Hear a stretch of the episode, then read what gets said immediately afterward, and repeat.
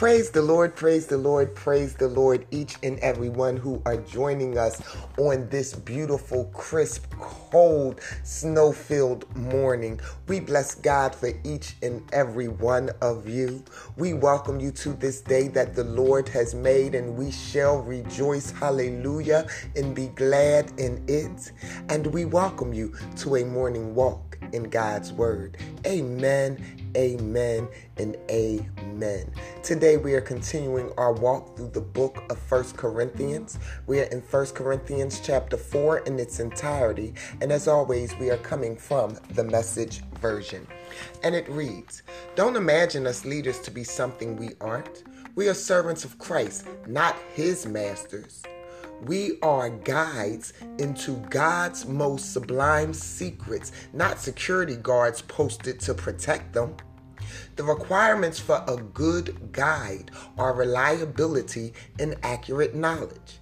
It matters very little to me what you think of me, even less where I rank in popular opinion. I don't even rank myself. Comparison in these matters are pointless. I'm not aware of anything that would disqualify me from being a good guide for you, but that doesn't mean much. The master makes that judgment. So don't get ahead of the master and jump to conclusions with your judgments before all the evidence is in.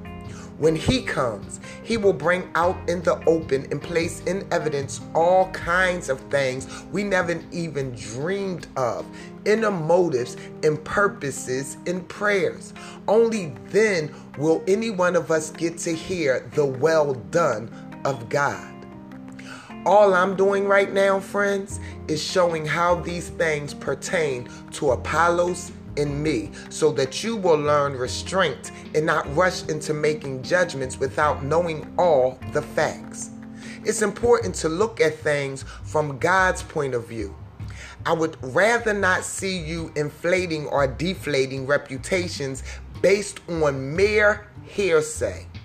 For who do you know that really knows you or knows your heart? And even if they did, is there anything they would discover in you that you could take credit for? Isn't everything you have and everything you are share gifts from God? So, what's the point of all this comparing and competing?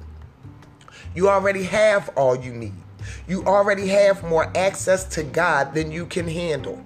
Without bringing either Apollos or me into it, you're sitting on top of the world, at least God's world, and we're right there sitting alongside you. It seems to me that God has put us who bear his message on stage in a theater in which no one wants to buy a ticket where something everyone stands around and stares at, like an accident in the street, where the Messiah's misfits. You might be sure of yourself, but we live in the midst of frailties and uncertainties. You might be well thought of by others, but we're mostly kicked around. Much of the time, we don't have enough to eat. We wear patched and threadbare clothes. We get doors slammed in our face and we pick up odd jobs anywhere we can to eke out a living. When they call us names, we say, hmm, God bless you. When they spread rumors about us, we put in a good word for them. We're treated like garbage, potato peelings from the culture's kitchen, and it's not getting any better. I'm not writing all of this as a neighborhood scold just to make you feel rotten. I'm writing as a father to you, my children. I love you and want you to grow up well, not spoiled. There are a lot of people around who can't wait to tell you what you've done wrong.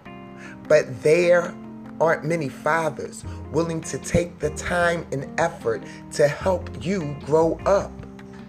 It was as Jesus helped me proclaim God's message to you that I became your father.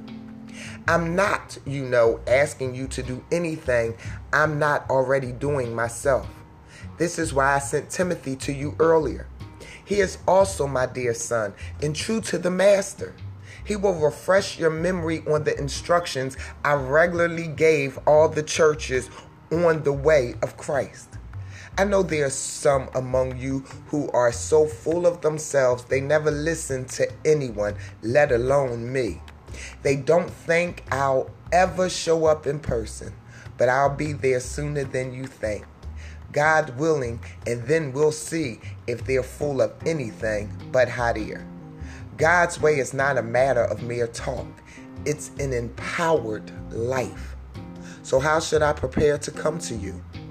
As a severe disciplinarian who makes you toe the mark? Or as a good friend and counselor who wants to share heart to heart with you? You decide. Amen. Amen and amen. And that was First Corinthians chapter 4 in its entirety from the message version.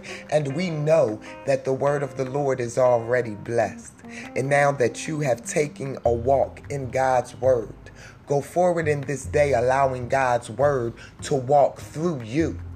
And you have a blessed, prosperous, Holy Ghost filled day on purpose. We love you. God loves you. God bless.